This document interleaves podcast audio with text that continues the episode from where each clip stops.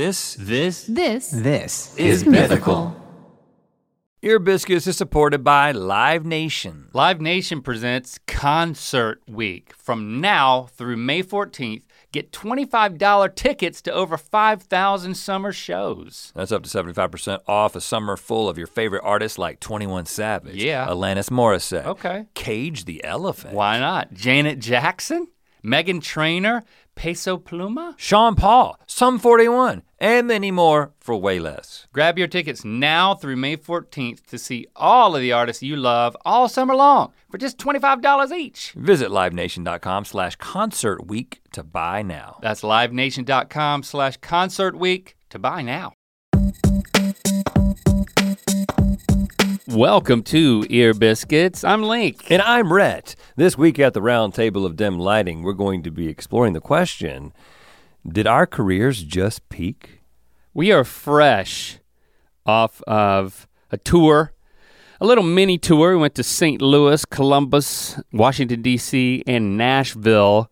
And in Nashville, the venue was very special because it was the mother church of country music, the Ryman Auditorium. I mean, you just mentioned to me, and we translated it into the question of this episode. You said that the thought did cross your mind: is this the peak of our career? I think we want to talk to you about the whole tour. I'm certain we will reflect on that specifically. P-E-E-K, peak. Not did our careers just like lean over and look around a corner at us. No, yes, that would be P-E-E-K. Oh, that is what you meant. Yeah. Oh, you're talking about P-E-A-K? Yes. Or are you talking about P-I-Q-U-E, peak? Not that. What do you mean by P-E-E-K? You're being humorous. I'm just doing some spelling humor. Okay. It's one of my favorite things to do on a podcast because spelling humor goes really well, you know, and in the audio. I mean, I always look for a chance to spell peak, P-I-Q-U-E. Three different ways, including that way. Okay. If your interest is peaked, just a little grammar lesson, it's P-I-Q-U-E-D. It's not P-E-A-K-E-D, like it was the peak of your interest. And if I peek around a corner and that piques your interest, then that may be a peak moment for you. Right. Yeah. And you know what? Spelling's important. So we kind of want to go through, spelling's important. It is. Put that on a t-shirt. Do you watch your kids spell? Like, no, it sounds quite boring. No, like, have you ever like gone up behind your kid? Hey, kid, you mind if I look over your shoulder and watch you spell? While they like write a paper.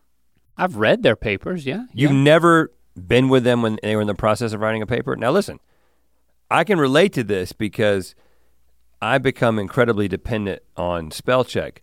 Yeah. But kids these days, man.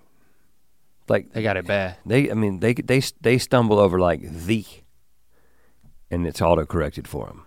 How else would you spell the? T-H-E-E. That's also correct. E-A. T-H-I-Q-U-E. Your kids don't know how to spell the? That's thick. Man. So we're gonna step through a bunch of that, but one of the things that we know, you know, you don't have a lot of time in each town. We did those four dates over the course of 5 days. Yeah. So it's pretty aggressive, but you do find these little pockets of time to experience a little sliver of the locale. Right. And one of the things that we've noticed that was across all of these cities, I think it's something that's sweeping the nation. Maybe the world. Of course, I didn't see them in London, or did I? No, I don't think I did. I don't think you did because there's a bigger bike culture in London already. I'm talking about app-accessed scooters. I mean, we are in the peak, I believe. Scootering around American cities. And there's quite a competition going right now. I mean, in a couple of the cities, we saw like 4 or 5 different companies. You got Lime, you got Bird, you got Lyft getting into it, you got Uber getting into it. Yeah. Then there was like 2 other ones, I can't even remember the names. Like Jump, Flip, Skip, and Hop. Something like that. Roller Buddies. Roller Buddies just doesn't fit on a scooter. 2 wheels, 1 cup. I think was one of them. I think it's two wheels, 1 foot. That's it. That was it. That's ours. Two wheels, no helmet. That's what they call me.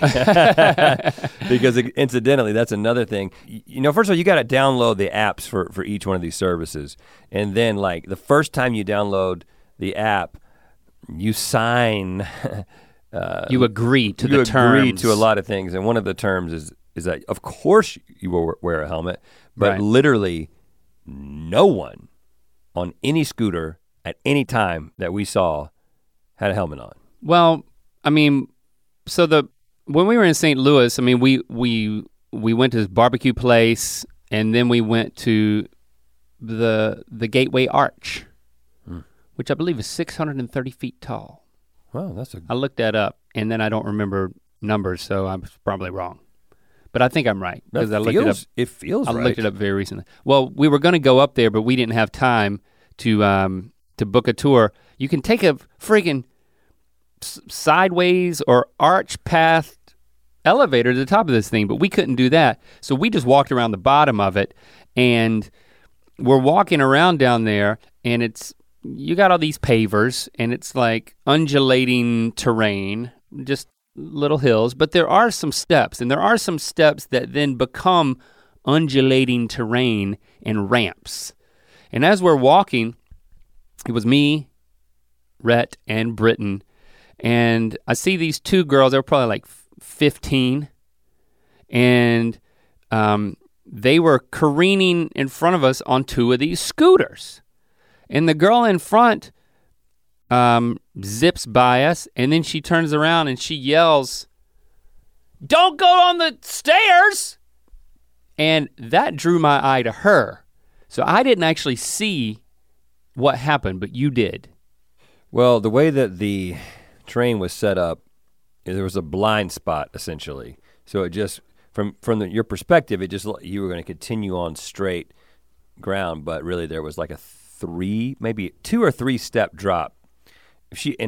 Of concrete. Yeah, and the steps were such that the further left you were, the more steps there were to go down. And she just happened to choose a line that was like two or three steps, like 2 or 3 feet to the left, and it would have been 5 or 6 steps. Like it was, anyway. Did she take flight? Well, like you said, her friend said at the last minute, "Don't go off there," or whatever. And that was exactly the wrong thing to say because she basically dismounted in the air and the scooter landed really, really hard. She actually landed on her feet. It could have been really, really ugly. And she landed on her feet and was like immediately like plop, plop, plop, plop, plop, like running in a very awkward fashion. But she could have hit her head on the concrete and died, man. We could have witnessed the death. Well, I could have witnessed her friend witnessing the death because I was looking at the wrong girl. Well, and that's the main thing that I'm thinking the whole time I'm on there. They go like 20 miles per hour. And eat faster than that if you're going downhill. And the wheels are relatively small, you know, there's not necessarily, you're supposed to be riding in bike lanes when possible, but most American cities aren't bike friendly, so right. There's very few bike lanes. A lot of people don't know where to go. They go on the sidewalks. When they're in the street, there might be potholes. People don't have good balance. People aren't wearing helmets. And so there's this crazy thing that's happening where all these companies are competing against each other to try to win this market. Yeah. But at the same time, people are getting hurt. Well, when we were in Austin, there was this makeup woman, and we happened to start talking to her about the scooters because we saw them around Austin, and she said, yeah, my husband was on one and he went off a curb and fell over and hurt his leg and really badly. Like he was in a lot of pain, and the paramedics show up, and after a while they're like, you're okay, just go home. And he went home that night and he woke up in excruciating pain, and she said that he like was in so much pain that he started to go into shock. And so she took him to the emergency room, and he had broken his femur on a freaking scooter, guys. Yeah. And the helmet doesn't protect the femur, last time I checked. Well, if you get a femur helmet. That's what we need. So 2 wheels, 1 foot is gonna, we're gonna figure out a way to like attach the helmet to the scooter and also have like femur pads. Right. I mean, you can really get hurt because you think you can ride a scooter. But you don't realize how fast these things can go. And also, you're tempted to just steer like left, right, inky, inky, inky. But you really should steer by leaning. You need to be using your body weight. You gotta be using your body weight, but that's not immediately intuitive. And it's, I mean, if you start doing that, then you're doing the shaky thing, and then you're like, you're careening out of control. And locals hate these things. I mean, so when we were in Nashville, by that point, Britton's friends had showed up. Jenna was with us at the time, so it was like, there was like six of us in a little pod going down the street. Basically the main drag in Nashville, and as we continued going down, we started realizing like, this has almost become a highway. Like people are like turning off of this to get on the interstate. There's only a few stoplights. There's no bike lane. We're right up against, like we're going across a bridge, and like the six of us in a line are kind of taking up the lane, and people are just laying on their horns. The locals hate us, and they should. But we were doing the right thing, because you're not supposed to be on the sidewalk. You're supposed to be like a bike. But they were just laying on the horn. I guess it was because some of us were like waggling. It goes beyond that though, because I think what they're trying to do is they're trying to say, don't be here. Like, go on a less busy street. Wear a freaking helmet. You know, and we were talking to Go back to whatever town you're from. Talking to Britton's friends, and apparently in Raleigh, North Carolina, they've gotten rid of all of them. Oh, really? They've just gotten rid of all the scooters, is what we were told. I haven't been there to confirm this, because they couldn't figure out how to regulate them, and then the companies were like, well, screw it, we're not gonna be a part of this. See, I just don't know where this is gonna land, because people are getting hurt, and they're gonna continue to get hurt. I personally, I love it. I absolutely love it. Yeah, so when we were in Columbus, I mean, I looked out my hotel window and I saw a couple of people, like we were downtown by the river, and like there's like nice river walks on either side of it. And I saw some people with scooters. I was like, bingo, we're gonna do it. 'Cause we didn't do it in St. Louis. I just saw the girl almost eat it. And then the next morning, here I am still thinking it's a great idea. And you know what it was? Oh, it's so much fun. It was fun. I mean, when you're not just going on the surface streets, like in a downtown area with a lot of traffic, but you're on like a dedicated path, and a relatively fresh one that doesn't have like a bunch of treachery to it. That was fun, man. The weather was great. It was beautiful. That was a highlight of the trip was scooting around, man. Being off of the road. I would say that being on a not busy road, or being on like a park path is peak scooter terrain. But you know what, I think I'm gonna start traveling with a helmet. Why are you laughing? I gotta get a little helmet, man. You laugh now, but you're not gonna laugh when you don't remember how to laugh, because you hit your head. There's something about being on a scooter though that makes me feel, because my feet are so close to the ground already, I feel like I can just like jump out of any situation, any danger. You can just immediately jump and be standing up. Whereas like a motorcycle, you're going a lot faster. Yeah. You know. Your feet are really close to the ground on a motorcycle too. But you can't just walk off of a motorcycle. If you're riding side saddle, you can. Yeah, I don't ride my motorcycle side saddle anymore. How do you ride your horse? Side saddle? Backwards. I don't want anybody sneaking up on me. I ride my horses backwards. So I don't know. I don't know what the future of scootering is gonna be, but they can't tether the helmets to the thing, because then that's a hazard. You gotta lice. Oh, lice too. Yeah, that's a lice hazard. Is that what you mean by that? No, I mean like if there's a string, a tether, so that people won't walk away with the helmets. I think you need a helmet sharing app. Same company, different company? Different company. We should do the helmet sharing. So you're gonna have to like walk to the helmet, and then the problem would people be scootering to the helmet. You gotta sign in. No, you know it's gotta be the same company, and you can't, it's like one of those things that after you get a few DUIs, you can't start a car without breathing into it. This is like, you have to like step on, you have to like hit you gotta bonk your head. You gotta headbutt the scooter with the helmet in order to get it going. Or just be willing to headbutt the scooter really hard without a helmet to make it seem like. I think if they had a helmet that was like a zip tie, kind of, not zip tie, but like a zip line like it comes out from the handlebars, and then you're kind of like loosely tethered to the thing.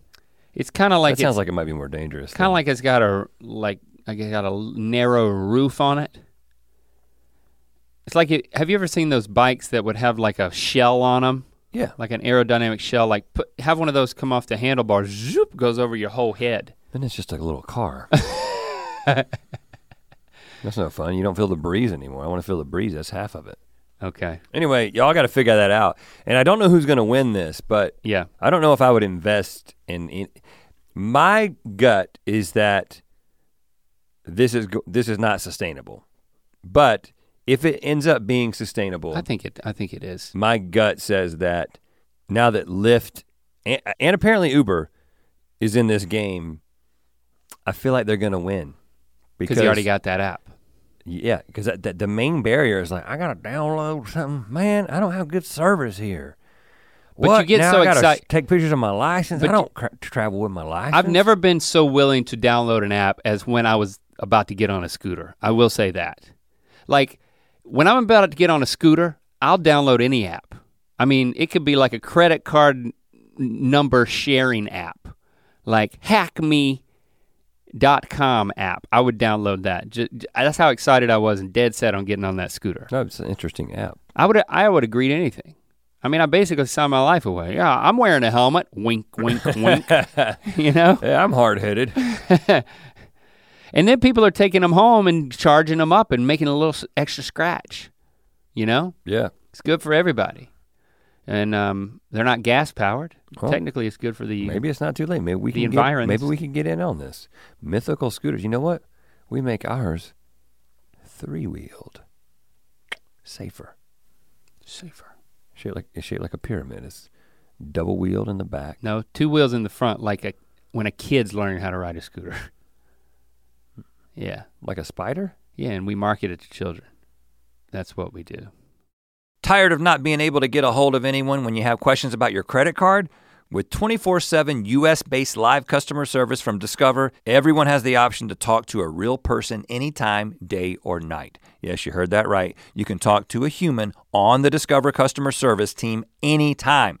So the next time you have a question about your credit card, call 1-800-DISCOVER to get the service you deserve. Limitations apply. See terms at discover.com/creditcard. Apartments.com has more rental listings than anywhere else. So finding the perfect place is easier than ever, and so is finally moving in together, just the two of you. It's a big step. Lots of new responsibilities, lots of adjustments. Most likely, they'll wake you up at odd hours to go to the bathroom. And you'll most definitely find yourself in trouble coming home late for dinner. They may even unroll all your toilet paper next time. It's just what happens when you two find a new place together. But you're not doing it because you feel like it. No, you're doing it because you love them, because they're family. And that's why Apartments.com has more pet-friendly rental listings on the internet. Did you know that's what we were talking about? Yes. Pets. So that you and your furry family can find the perfect new place together. Apartments.com, the place to find a pet-friendly place. Okay, so a couple of interesting things about this tour. Now, as we've stated repeatedly, but it cannot be overstated, apparently, because even some of the VIPs who showed up to meet and greet us after a few of the shows, multiple people would say something along these lines. Man, I didn't know you guys played music.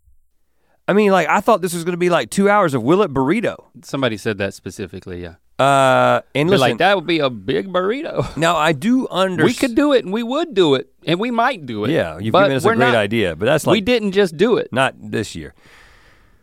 I think that we have a little bit of a branding problem, right? Because the thing that we're known for the most is Good Mythical Morning, and let's be honest, if you were to watch just a little highlight reel of what we do on the show, you might not come to the conclusion that these two idiots had any other talents other than not being able to eat things. Yeah, I think someone said, I didn't know you guys were talented.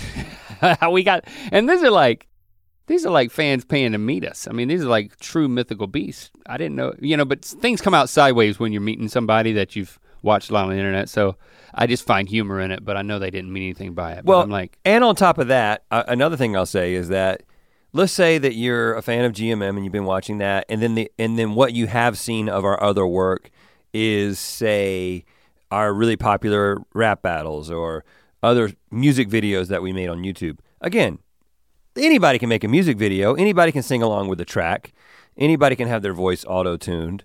Mm. So I think a lot of people are just like, oh, well, of course, yeah, you've done music videos, but to sit down and for almost 2 hours for us to do live instrument-based music is something that a lot of people just aren't expecting. But again, as we explain at every show, one of the things that's really cool about it is that it's sort of a returning to the roots of what we did before. Before YouTube started, we were our comedy was primarily just funny songs that we performed live for people.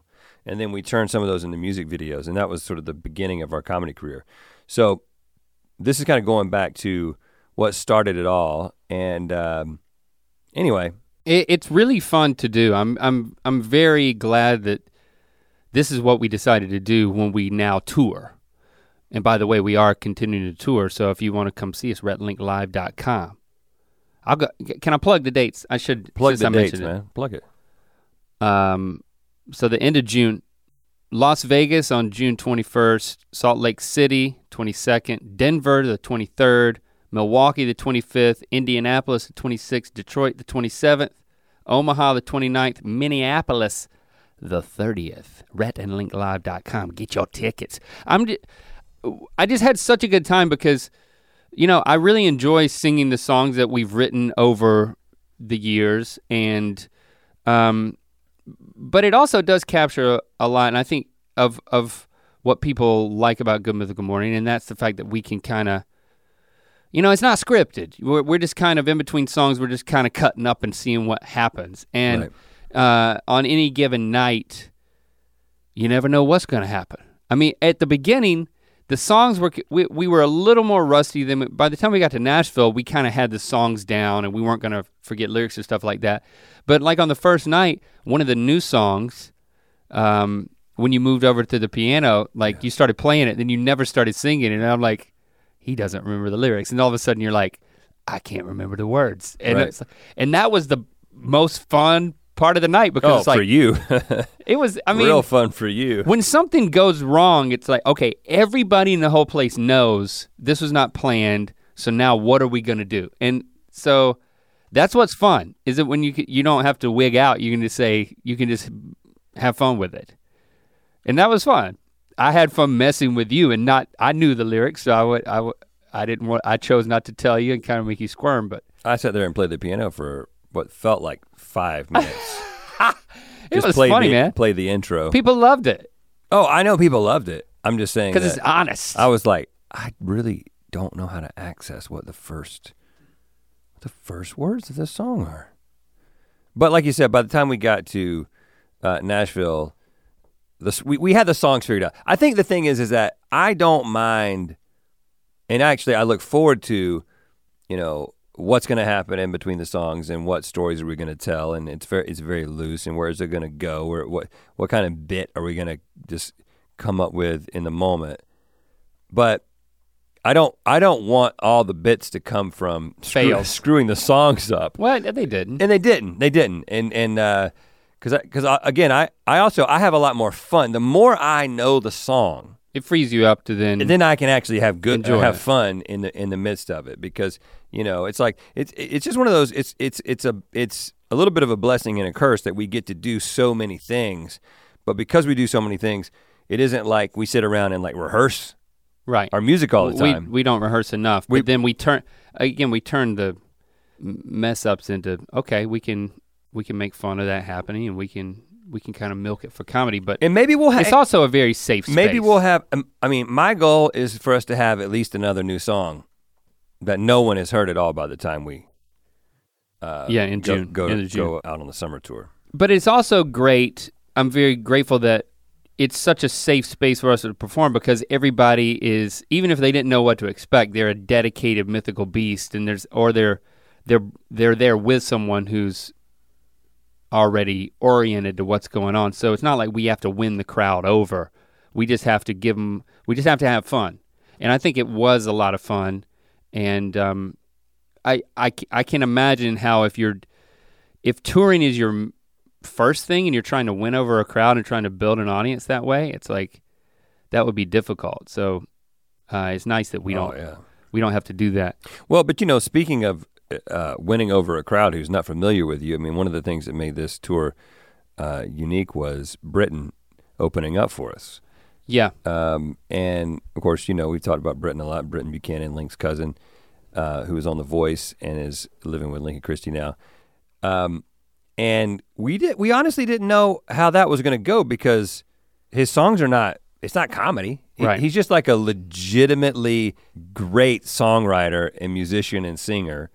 And so we were like, well, we enjoy this. We think you'll enjoy it too. And you know that there's the family connection, but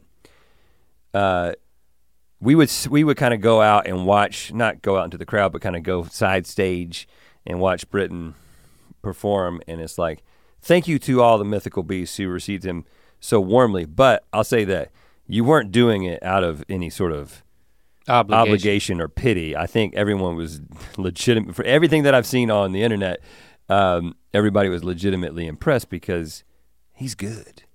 Yeah, and he did a good job winning people over with like the stuff that he would say in between his songs too. So yeah, we won't spoil any surprises. I think we're going to talk a little bit more about what Britton does on tour on LTAT, but we won't get into that too much here. But we also traveled with him. Yeah, so he was with us the entire time. Speaking of traveling, so we have like the tour bus situation, and then on the tour bus. You got the front part, and then you go back to the middle part, and there's these like, I call them coffins. You sleep in a coffin. They're like 2 high. On some buses, they're 3 high. Well, these were 2 high. So thing. I mean, you can imagine the first time we did this, there were 3 high. So you can't sit up in it. And I can't lay all the way down. They don't make them 6'7". These things are probably 6'2". 6'3". I could stretch out. I think they might at 6 foot. I think they might be just below my height. I think it might be like 6.5 feet plus the siding or whatever. So like 6'5". So how do you sleep in there? Well, not well. Because you couldn't to begin with, I'll say. For a couple of reasons. I mean, not being able to stretch out, I sleep on my side, so I'm not at full height. You know, I sleep like a baby in the womb. And like with your knees under your chin? I mean, if I can get them there, yeah. Just completely balled up, ready for tornadoes and anything. Like in a tuck position. No, I sleep on my side, so I'm a little bit curled up. But even like in my bed, if I'm sleeping on my side, there's moments during the night where I'll kind of wake up and I'll just like, for a moment, just sort of stretch out completely, be just like. Just unfurl the flag, just so to speak. To like remember my height, length. You know? And then turn to the other side. So you can't do that. And also I'm such a light sleeper that pothole, I wake up. Fast turn, I wake up. Oh yeah. That's not fun. But I did get better. On the second night. I like sleeping in a confined space. I mean, I don't know, something about it, I just felt like a cozy little child. If it was a little bit longer and we weren't moving, it would be great. Once we arrived to the destination, and then they kind of let you wake up on your own whenever you happen to wake up, and the bus is, I'll sleep indefinitely in that scenario. Well, but you didn't. Well, I mean, that first morning there, I woke up and I realized we're not moving. And you're like, your coffin has a curtain, so it's like pretty dark in there, even if it's bright outside, which it turns out it was, because I looked out my curtain. And then I got a text from Jenna, and she was like, instructions are on the counter when you wanna come into the hotel, and I assume where everybody else already was, because I didn't hear anything. And then, so I got out, no one was on the bus. And then I look and Britton's curtain's closed, and I didn't open the curtain, because I didn't know what position or state he might be in terms of clothing. So I just poked the curtain, and I did hit something. So I'm like, oh, he is in there. And I was like, time to get up. It was 11:30. We were, Britt and I were the only two people on the bus, and then we oriented ourselves, and we go to exit the bus, and Britton goes down the steps, and he's turns the doorknob. It doesn't respond. And then he's shaking on the, I was really pulling on the lever, and I'm well, hold on, don't break the door. And he's we're locked in, man. And I'm what? No, we're not, just, and we start, and you look at the front of this bus, which we don't know anything about, and there's buttons everywhere. It's like the cockpit of an airplane. There's buttons everywhere. And so we start pushing all of them. And we push the ones that look like they have something to do with a door. Right. And I heard something click around the door, but then it still wouldn't open, here, and then I'm over there, putting all my weight onto it. We were locked on the bus for a day, the whole day. No, we eventually got off, but that was our first bus experience. I like sleeping on the bus, but I don't like being confined and not being able to exit the bus. That's a little disconcerting. Well, that raises an interesting question. Are there other exits? Is there an exit in the back? Because there should be exits. Because what if there was a fire? You think about this now? What if there's a fire on the bus? There should be multiple exits on the bus. I guess we need an orientation. Isn't there obviously there's a exit in the back of a school bus. But it's a room in the back of this thing. There's exits on the roof of a school bus, and every window is an exit. If a school bus lays on its side or something, you can go out the top of a school bus. Right. Yeah. Or the window. You can get out of a school bus lots of different ways. And which way. And you don't need a button. Need no button. Maybe we should be traveling in a school bus. I'm just saying. Well, you do have me thinking that now I need to start checking for exits. I'm a little worried. That's why Christy should have come with me. I know that's the first thing she looks for. It's the exit out of everything. Not our relationship. We're doing great. Interesting. We played at Columbus that night once I got out of the bus and got off the scooter. That was fun. That was a great show. In general, I'll just shout out thanks to all the crowds everywhere, super supportive. And then when we do the meet and greet afterward, it's always special because you kind of get to hear just a little bit from fans in terms of how they watch the show, what watching us means to them.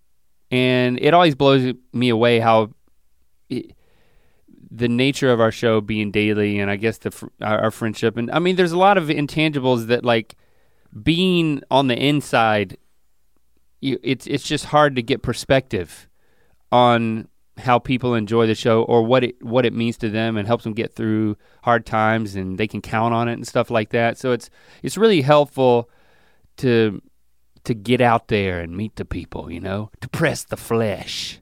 It really puts things in perspective. Well, but everything except that last part. I understand. Yes. Press the flesh is not the right word. You can't. That was a political term that you can't use anymore. That was first handshakes, and we don't. If you want to hug, we hug. Whatever. We let you initiate whatever you want to do. But yeah, I think that. So flesh is pressed, but it's upon their initiation. Yeah, I just don't like to use flesh and pressed in the context of the meet and greet. That's true. I just kind of would like to abandon that terminology. Yeah, let's abandon it. Let's lock it in the bus. But I did see some people on Twitter talking before this run, and they were saying, I don't know. I'm nervous. I don't know what to say, and I think people have a tendency to feel like they have to have some sort of something prepared, or as if they're auditioning to be the perfect mythical beast in that moment, and that's not what it's about at all. Whatever you want to do. We had one girl who sang for us. We had another guy who performed a rap for us. And those are awesome. It's hilarious. If you want to do that. It was supposed to be funny, and we don't encourage everyone to do that because we'd be there for 7 hours if everyone had a performance. We'd like for everyone to perform some sort of bring your talent. But ultimately, what I'm saying, and some people are like, you know what? I'm gonna hand you this note because this is everything that I want to say, and I don't, and it's more than I have time to say in this time. And then some people are just like, hey, I just want a picture. Whatever you want it to be, just know that like we're not, like the way that we approach this is we are 100% grateful. Like it's just, we are in a attitude of gratitude, a stance of something that rhymes with stand. Like we're basically just humbled that you guys come to the show, that some of you want to spend a little time with us and get a picture, and we're just happy that you're there. You don't have to say or do anything. You're not fitting any particular expectation. So if that makes you feel less nervous about it, then go with that, because we're not thinking about it in that way. In fact, you know, I heard there was one girl in one of the shows who actually backed out of the line, right, before she got to the end. And I think we're gonna end up sending her something. Send her all the stuff that she would have gotten in the meet and greet line. But it's kind of nerve-wracking. I understand that some people deal with anxiety. It is nerve-wracking. I get it. It's nerve-wracking to stand in a line to meet somebody. Oh, I totally get that. Because it's, I mean, you can see it, the line just kind of move along, and then all of a sudden you're like the next person. I remember a few years back when Dan TDM came to Long Beach, and like Lincoln was a fan of his, and I was like, I can get you in to see him, man. I got connections. And so we went in the meet and greet line, and we're in the line, and I realized that I was nervous. I was like, why am I nervous? Just by virtue of being in a line with a bunch of people who are like also nervous, it's like contagious. Yeah. And it just, you build this expectation, it's like, there is this moment of, okay, we're gonna shake hands and I'm supposed to say something. I have to say something. If I don't say anything, that could be weird, you know? Yeah, but even the people who don't say anything, but it's not weird for everything us. Like that does make me anxious. So, I mean, yeah, I'm not saying at all don't be nervous. I'm just saying, just be yourself. If yourself is nervous, then be nervous. If yourself is excited, then just be excited. And there's no judgment at all from us. And I know, listen, we're bigger than you realize. Physically. I know that I am intimidating physically. People are sometimes afraid to look at me because I think I'm just like, I look like, it's you know, odd. I look like Detlef Schrempf or whatever that NBA basketball player was. You know what I'm saying? I'm a huge person. I have a lot of hair on my face. You know, I look like a hawk. You're weird. I've been called a falcon by a drunk man in a van one time. You look like a falcon. Man. You're like a tall, Detlef Schrempf looking falcon. But I'm very soft and inviting. You know, I have sweaty hands. You can shake them if you want. That didn't make it any less weird. We should talk about hot chicken. Mm. So we get to Nashville, and we had a little more time in Nashville because we had like a one-day break, and man, by the time I got in line at, we decided to go to Hattie B's, even though Mythical Chef Josh told us to get hot chicken from Bolton's Spicy Chicken and Fish. Mm-hmm. And even though Wikipedia says that Prince's is the originator of hot chicken. And we didn't go there. We were kind of starving, delirious, and closest to Hattie B's. And it also, we tend to be very dependent upon Yelp. And there's so many Yelp reviews. A lot of people don't like that. Don't like when you're that dependent on Yelp, but like I just, you know, like 4,000 reviews, 4.5 stars, like you know it's gonna be good. And we get there, we scootered there. Of course we did. And then- Nearly died.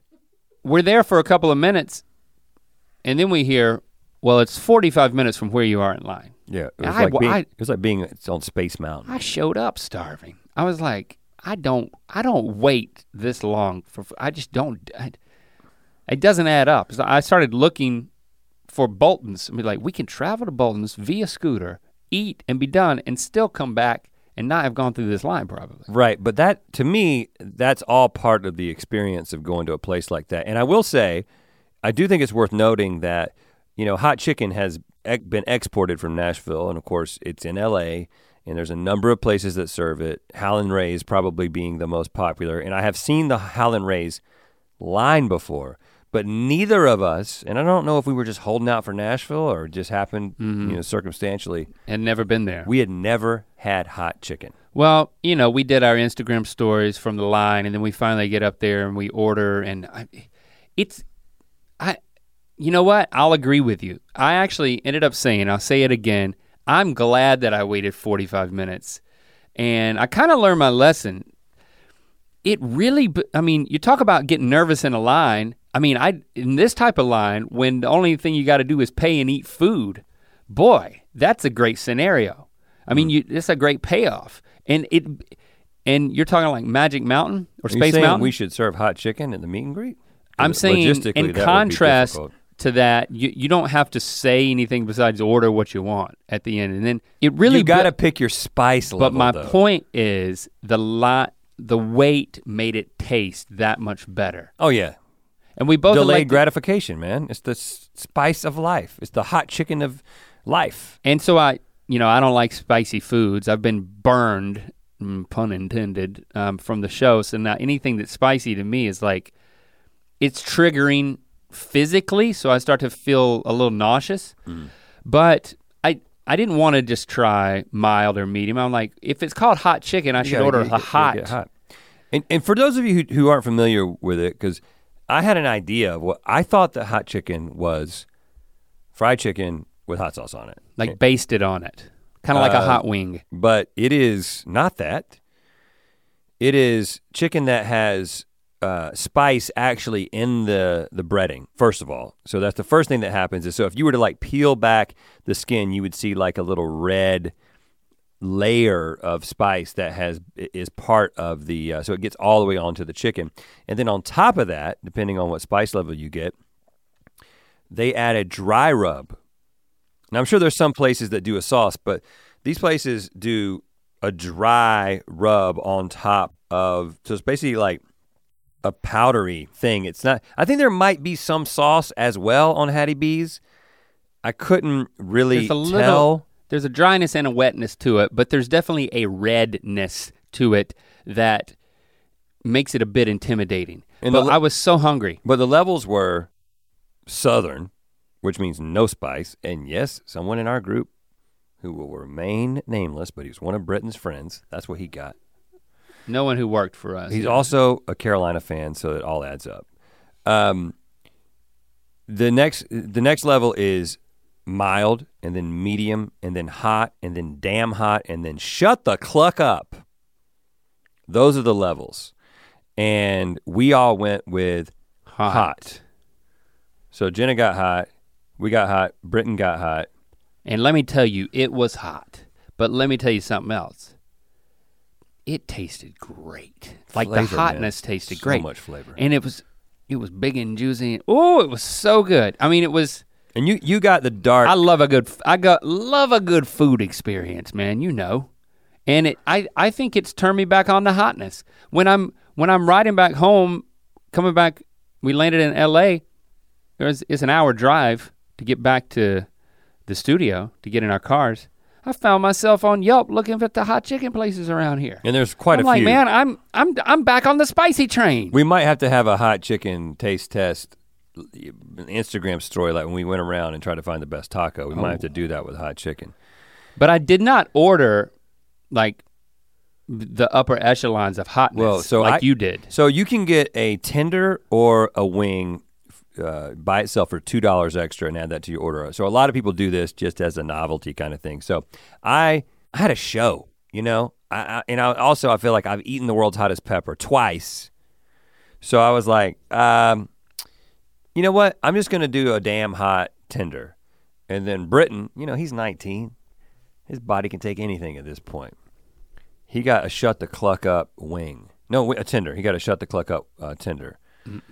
And if you were following along on our Instagram stories, Red MC and Link Lamont, you would have seen all of this happen. And Britton's, I guess you could shout his out. Britton Buchanan, follow him on Instagram too, because the action's happening over there when we're traveling. It was funny because He ate that thing, he thought he was gonna be all right, and then his face just started crying. His eyeballs just sweated. Right. He cried quite a bit. Yeah. The damn hot tender was damn hot, but it was like, as I was eating it, I was like, I could have gotten the sandwich this way. Well, and I would have been okay. He texted us and said that his dad looked into it, because he tried to talk to his dad into eating one. He said that it had the top shut the cluck up. Yeah, it had scorpion pepper and ghost pepper and habanero, equal parts of all three. And it's like a powder, which is incidentally, it's like the heat is super intense, but it dissipates more quickly because it doesn't have an oil base to it the way that, it doesn't have an oil carrier the way that sauce does. Because sauce will get into your skin, because literally like, you know, like when you get like essential oils and you put them into like a olive oil carrier, so they'll like be carried further and they go into your skin. That's why eating the pepper straight, because you've got that oil, and then even worse when you eat a sauce, it sticks with you. You feel it later, you feel it in your stomach, you feel it on the way out, and it's still incredibly hot in each stage. Something about the dry rub makes this, it's like a flash bang of hotness, but for me, an hour later I'd forgotten that I ate something so hot. Even when you're eating it, I highly recommend eating it with the slaw, which was great, and the pickle. Creamy. The pickle and the bread that comes with it. You got every creamy side. Oh yeah. You got the mac and cheese, the potato salad, and the slaw. I did. And I ended up getting collard greens and beans, of course. The beans are good. That doesn't help with the heat, but they actually, the collard greens had this like enhancing effect because of the vinegar. It enhanced the heat. That's tough.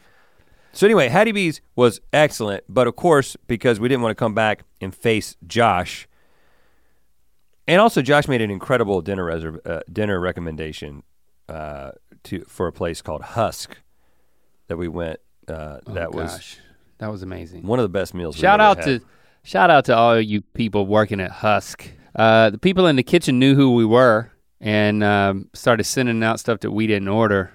And they stuffed us like pigs. Oh gosh. They stuffed us with pigs. Yeah. It was crazy. It was amazing. First of all, the waitress described the items, and I feel like she spoke for like 12 minutes unbroken, describing the different items. And she would say things like, well, first we take this and we put it in under ashes for 12 hours, and then we take it and we rub it across a pig's back until it squeals, and then we capture the squeal and we put it in a bottle and we sprinkle it on top of the collards, and then we take the collards and we run them into the past. And then we bring them out of the past once they have the essence of the old days. And then we bring them to the table, and then we grind them up and sprinkle them on the other foods that you will be enjoying. I mean, I had a freaking whiskey with ham in it. Yeah, that was crazy, man. It was so good. What a night. And it's in an old house. It's in an old house that apparently is haunted. So Husk, go to Husk. It was a surgeon from like the Civil War. Civil War, yeah. But so Josh told us to go to there, so we felt like we had to follow his recommendation. But we also felt like we couldn't come back until we went to Bolton's Hot Chicken and Fish. Right. Spicy chicken and fish, that's what it's called. And they got a cockatrice breathing fire. Well, they got a chicken breathing fire out front. Again, Instagram, we showed you this. They've got a sign when you order there, and it says, basically proceed at your own risk. Do not touch your eyes or babies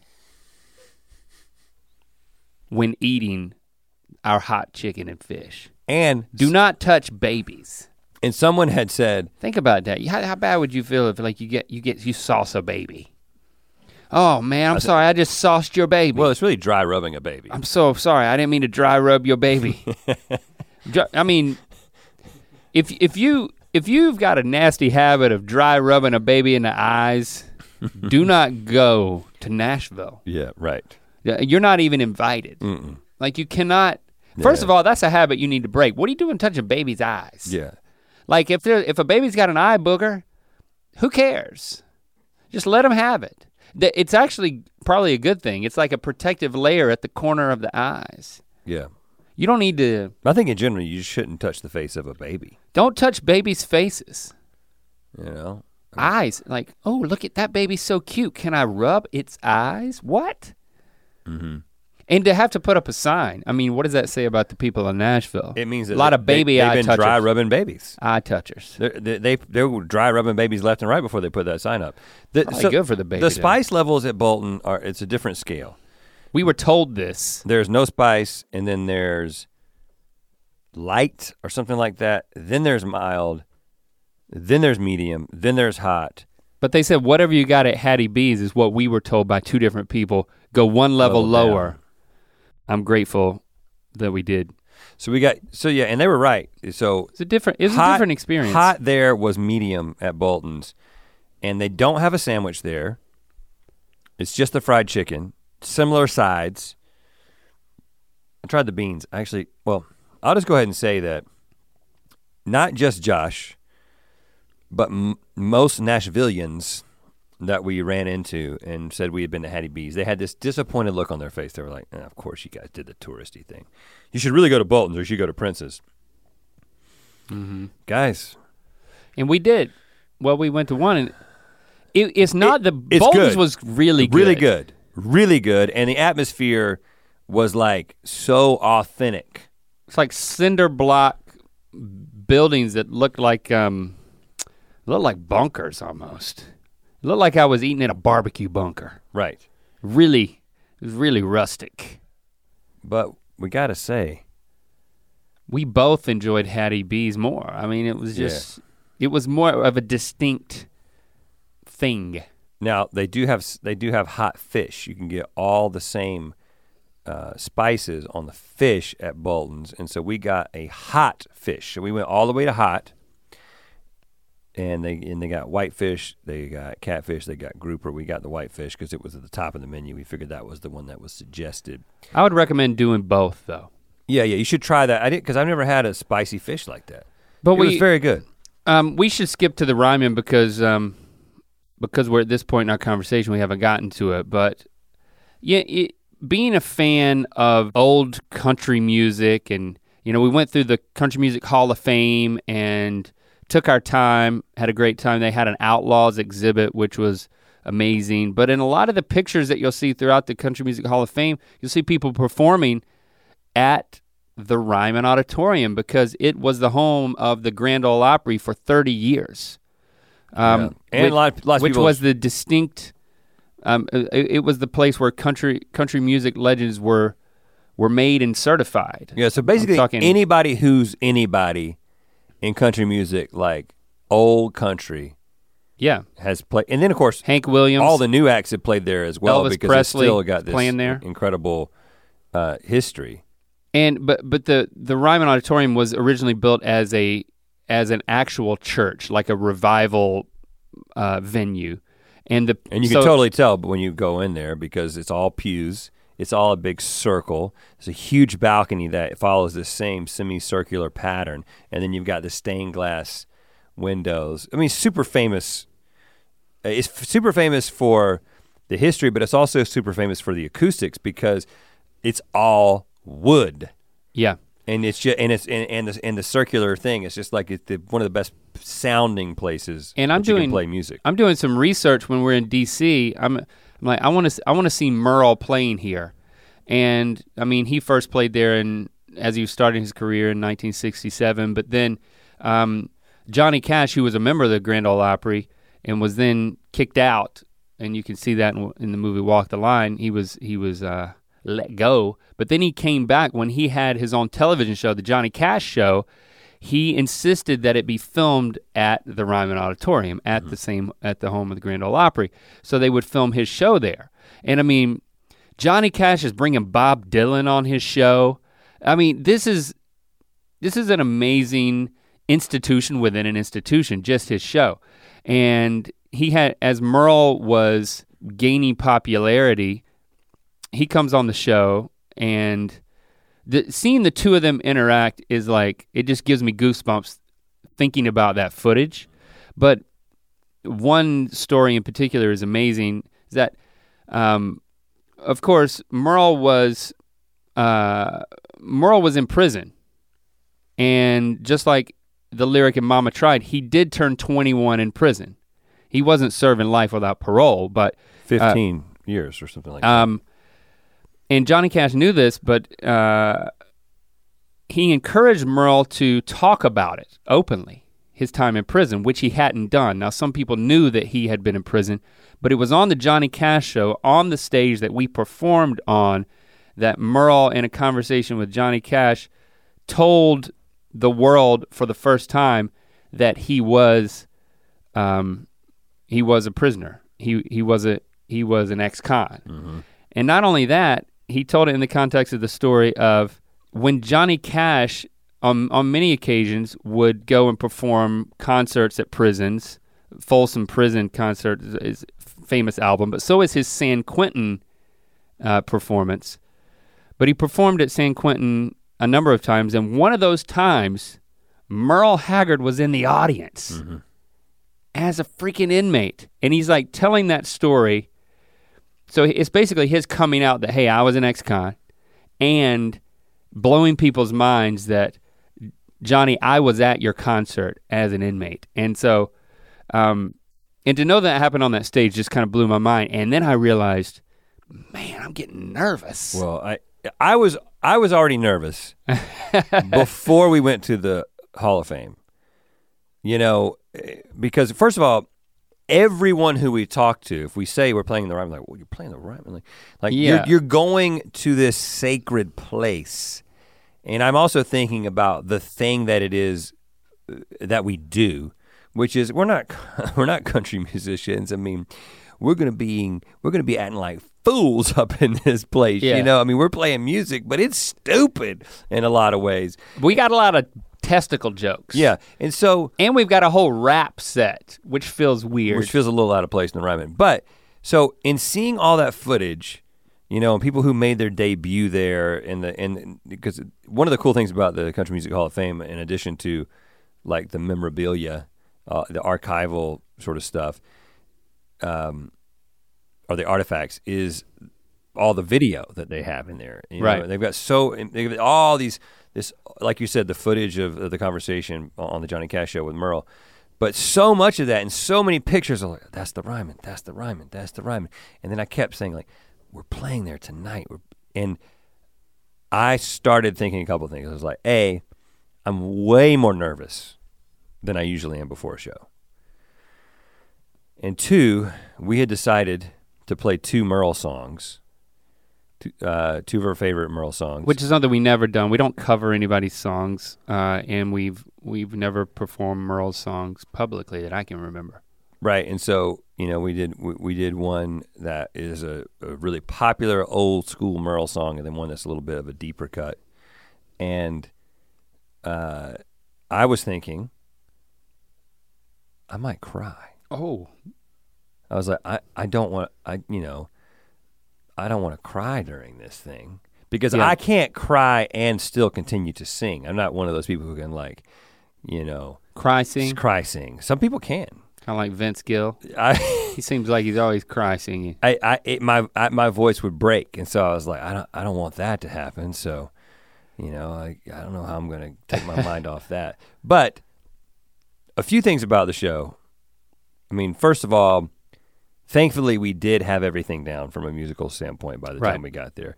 It did sound like we could hear ourselves really well, and you sort of feel the power of the music kind of going out and coming around that circle and coming back to you. And also, you can hear every single thing that is being the crowd reaction is so immediate because they're right there on you, and it's 2,200 people. It's a small venue, and they're kind of on top of you in a lot of ways because you've got that huge balcony. Yeah, and so the furthest person from you is still relatively close. And it makes such a big difference. I mean, in the little bit of touring that we've done, it's like every venue is different, and you never know exactly what you're gonna get and what crowd is gonna show up. But everything lined up. I mean, the crowd was so boisterous and responsive. Oh yeah. And you know, I had somebody, I don't know how we got to this, like me asking for antibacterial soap, and then somebody's like throwing hand sanitizer up at me, and like I emptied the entire bottle that she threw to me into my hand. And then I didn't know what to do with it, and like we came up with something. It was a lot of fun, man. Everybody was just love. Everybody was having a good time. So by the time in the middle of the set when we performed Silver Wings, you felt like you weren't gonna cry, because people people said that they cried. It was, and I was like, yes. It was very, very emotional for me. Like playing both right. that and then Driftwood, and we played Driftwood with Britton. He got out there and killed the solo. The guitar solo, and it was emotional for sure, but I didn't think that I was gonna like break down at that moment. So the show just went on, it was great, and we got to that last song that we sing, which is a little bit of an emotional, it's funny, but it's got an emotional quality and tone to it. Yeah. The song that we closed the show out with. And you knew this, most people probably didn't pick up on the fact that I like flubbed two lyrics. I mean, we ended up like just changing in the moment one lyric that was from a different part of the song, and then there was one part where I didn't come in, but you sang that part, whatever. Which by this point in the tour wasn't typical, especially that song. And I told you later, I was so in the moment and thinking that like, I cannot believe how much fun this is. I cannot believe how good this is. You know what I'm saying? Not good like, I can't believe how good we are, just how good this is all lining up. Yeah, you were savoring it, man. I think that's great. And I lost the ability to be in the song because I was so in the moment. It's like I kind of left my body for a second and took a little flight around the Ryman and communed with the spirits of old country. And then came back in to my body and was like, oh, I should be singing. Yeah, it was magical, man. I mean, was it the peak of our career? Yeah, I mean. It hasn't gotten any better than that for me personally. Well, it was 2 days ago. No, I'm saying, people are like, what's the best moment in your career? Oh, wow. I cannot think of any time where I felt as fulfilled in what we get to do as is in that moment. But because the other things that, I mean, you put out the internet video and it's just like, you can only be so fulfilled by like the response to the comments. I mean, and you can, if you craft a documentary or a series or anything and you like screen it and then people, you're like watching people from the back of the room and then they're clapping. It's like, that is very thrilling. But it's not the same as performing. I mean, as having that moment of all the faces are staring back at you and you're like, I'm savoring this like the first bite of hot chicken I ever had. Yeah. You know, you never have, I mean, you can read about hot chicken. You can make analogies about hot chicken at the end of podcasts. Right. But until you eat the hot chicken on the stage of the Ryman, oh shoot, that would have been peak. That's, we blew it. That would have been too much. That would have been sensory overload. That's gonna be our next tour. I mean, that's what people want anyway, right? The hot chicken tour? Yeah, we're just gonna get on stage and eat hot chicken. Well, and that's another thing. I'm glad you brought that up. Not the hot chicken, but the eating thing. Because you know me, and we've talked about this before. It's like, another reason that it's so fulfilling to me, it's like, okay, it's cool when we like, it's like, oh, we got to, oh, there's 15 million people subscribed to Good Mythical Morning, and that's awesome. And it's, and you know what? It's why people show up at our freaking show. Let's be honest, it's why people can show up and watch us sing. They're not showing up to watch us sing primarily. Most people because they've seen us sing, they've seen us do weird stuff on the internet, and they want to come hang out with us. But because I truly believe that we, you know, we've crafted something. Like we have crafted a show that I feel good about artistically and creatively. And again, that's the thing that kind of gets me going, right? It's obviously I love the stuff that's not planned and the humor that happens in the moment and the things that make that particular show unique. But the thing that really gets me going is like sitting down and over the course of a like labored process, creating something special that then is crafted with the real-time reception of an audience in mind. You know what I'm saying? Yeah. And it's very rewarding. And when then being able to go out there and actually execute it and see the real time, feel the real time reaction from an audience in a place that's so special. The combination of those things and the way that it came together, I was just like, it doesn't get any better than this. I mean, like, we could hopefully we'll continue to do great things. Hopefully we've got bigger and better things ahead of us. And there's other creative things that we want to do. But regardless of how well those things go and how well they're received, it can only match. In my mind, it can only match the way I felt at the Ryman. That's I agree with that. Yeah, I feel that way too. I'm just, and it, again, going out there and doing a show, it puts everything else we've done in perspective because we wouldn't be able to do it if it weren't for the other things. But I'm grateful for the experience because of everything you said, and also because it just puts it gives us perspective that we can't have when we just sit behind our desk. Yeah, yeah, and like we say at the shows, you know, it's like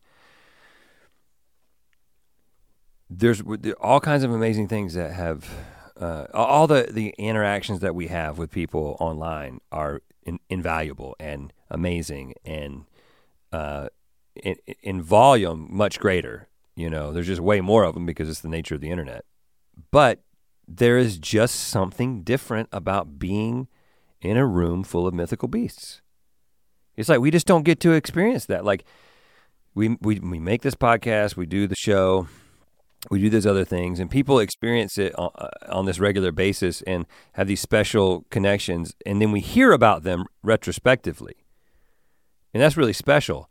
But to be in the same room while it's all happening and the immediate feedback, and I feel like we've got a very, first of all, our audience is very eclectic in a lot of ways in terms of like just where people are from, their background, their ages. But there's also something very uniform about the way of people who are just mythical, you know what I'm saying? And so there's a lot of like-minded people in the same room who are just like connecting in a, not just with us, but with each other. Being in that atmosphere is just special. Yeah, so again, I wanna thank you for, if you've come out to one of our shows, thank you, and I invite you if you haven't to check out Rhett and Link Live. All of this isn't a promotion for our show. I mean, it's an inadvertent promotion, that's why I'll plug it again, RhettandLinkLive.com. I got Jenna to record our sound check for the Merle cover with Britton.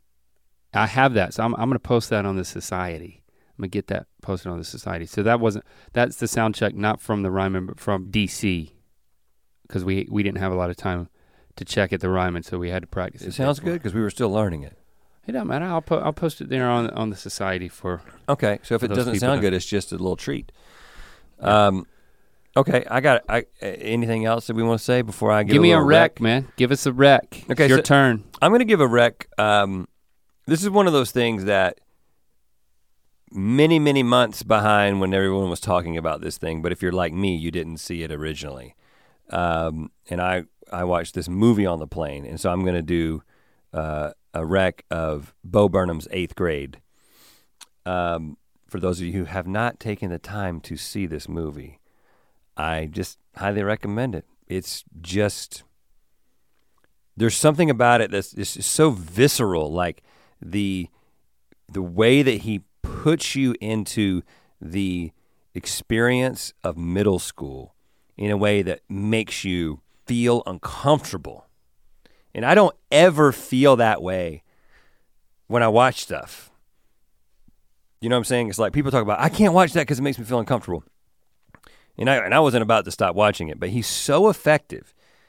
And the lead actor in this, whatever her name is, something Fisher, whatever her name is. No, I don't know what her name is. Look that up because I want to get that right. The lead actor, the lead actress in Eighth Grade, the way that she, I mean, she's incredible. She just nails it so hard. Hmm.